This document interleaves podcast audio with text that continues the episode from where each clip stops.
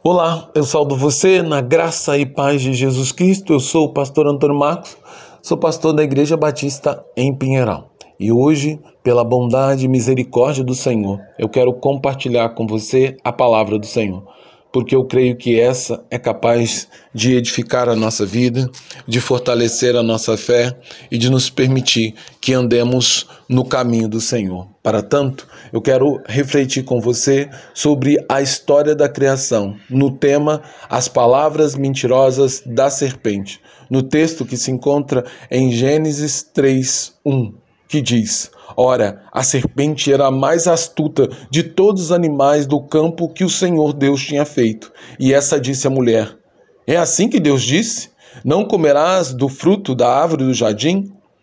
O objetivo do livro de Gênesis é lembrar ao povo de Israel que havia sido liberto da escravidão de mais de 400 anos do Egito, com todo, como todas as coisas foram criadas através do poder e, a, e, da autoridade do Deus de Israel, que é Criador do céu e da terra. Por isso, o povo que em pouco tempo entraria na terra prometida deveria se manter fiel à palavra de Deus e aos seus mandamentos. Sendo assim, no capítulo 3, Moisés continua contando a sequência da criação. Agora, o homem e a mulher viviam no sagrado matrimônio no jardim do Éden, que foi criado especialmente por Deus para o primeiro casal, o qual eles deveriam administrar e cultivar.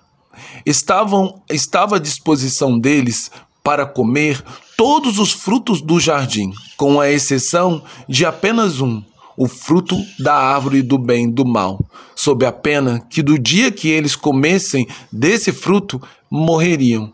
Isto nos leva a concluir que existem alguns elementos no mundo moderno que não fazem parte da narrativa inicial da criação. A morte, que tanto nos traz tristeza e dor, é um desses elementos porque a morte ela é apenas a consequência de uma determinada ação do ser humano, nesse caso, a ação do pecado.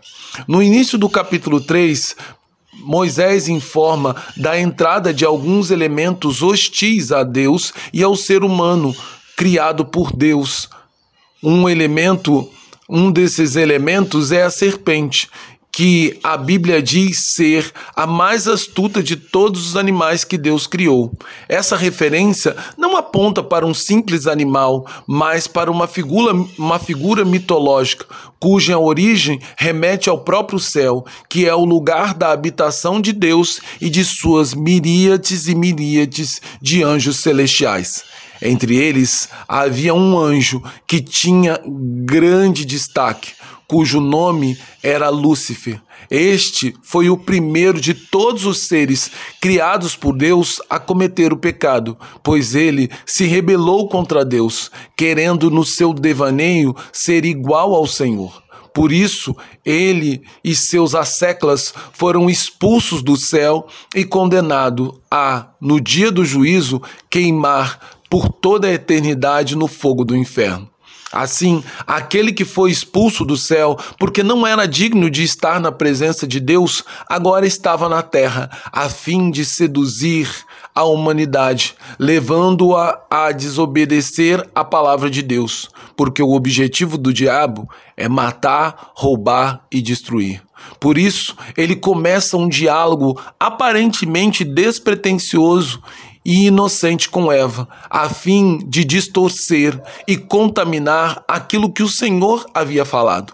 Eva, mulher de Adão, infelizmente se viu encantada pela figura sedutora de Satanás, a grande serpente, seguindo um caminho que o apóstolo Paulo exortaria os cristãos posteriormente a não percorrer, dizendo: Não deis lugar ao diabo, em Efésios capítulo 4, versículo 27. Assim, a grande lição do início do capítulo 3 de Gênesis é que nem tudo aquilo que reluz é ouro, e nem tudo aquilo que está no mundo está a serviço de Deus, seu Criador. Porém, mesmo esses estão debaixo da autoridade do poder de Deus. No caso da grande serpente, ela estava debaixo da ira e do juízo de Deus.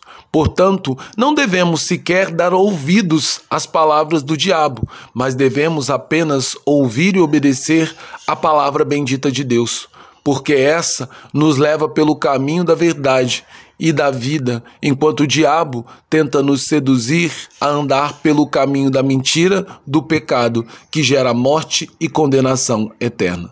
Logo, eu faço uso das palavras de Moisés no livro de Deuteronômio, quando ele disse: Eis que hoje eu ponho diante de você bênção e maldição. A bênção quando cumprides o mandamento do Senhor vosso Deus, que hoje vos mando. Porém, a maldição é se não cumprides os mandamentos do Senhor vosso Deus, e vos desviare do caminho que hoje vos ordeno para seguirdes outros deuses que não conheceres. Deuteronômio capítulo 11, versículos 26 ao 28.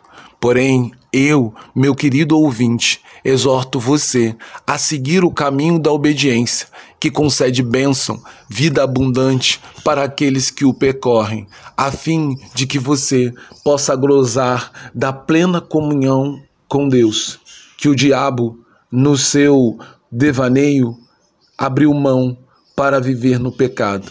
Que você não cometa o mesmo erro, mas que viva para a glória de Deus. Por isso, a minha oração é que nós possamos resistir ao diabo e estar ao mesmo tempo debaixo da poderosa mão de Deus. E assim, certamente, o diabo, que é o inimigo das nossas almas, fugirá de nós. Oro também para que possamos ouvir e obedecer à santa palavra de Deus.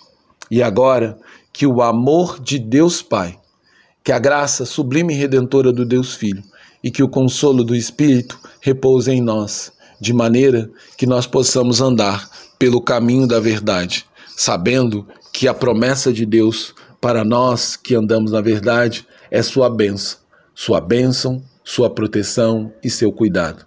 Portanto, escolha ouvir a palavra do Senhor, porque a palavra de Deus produz vida em nós. Amém.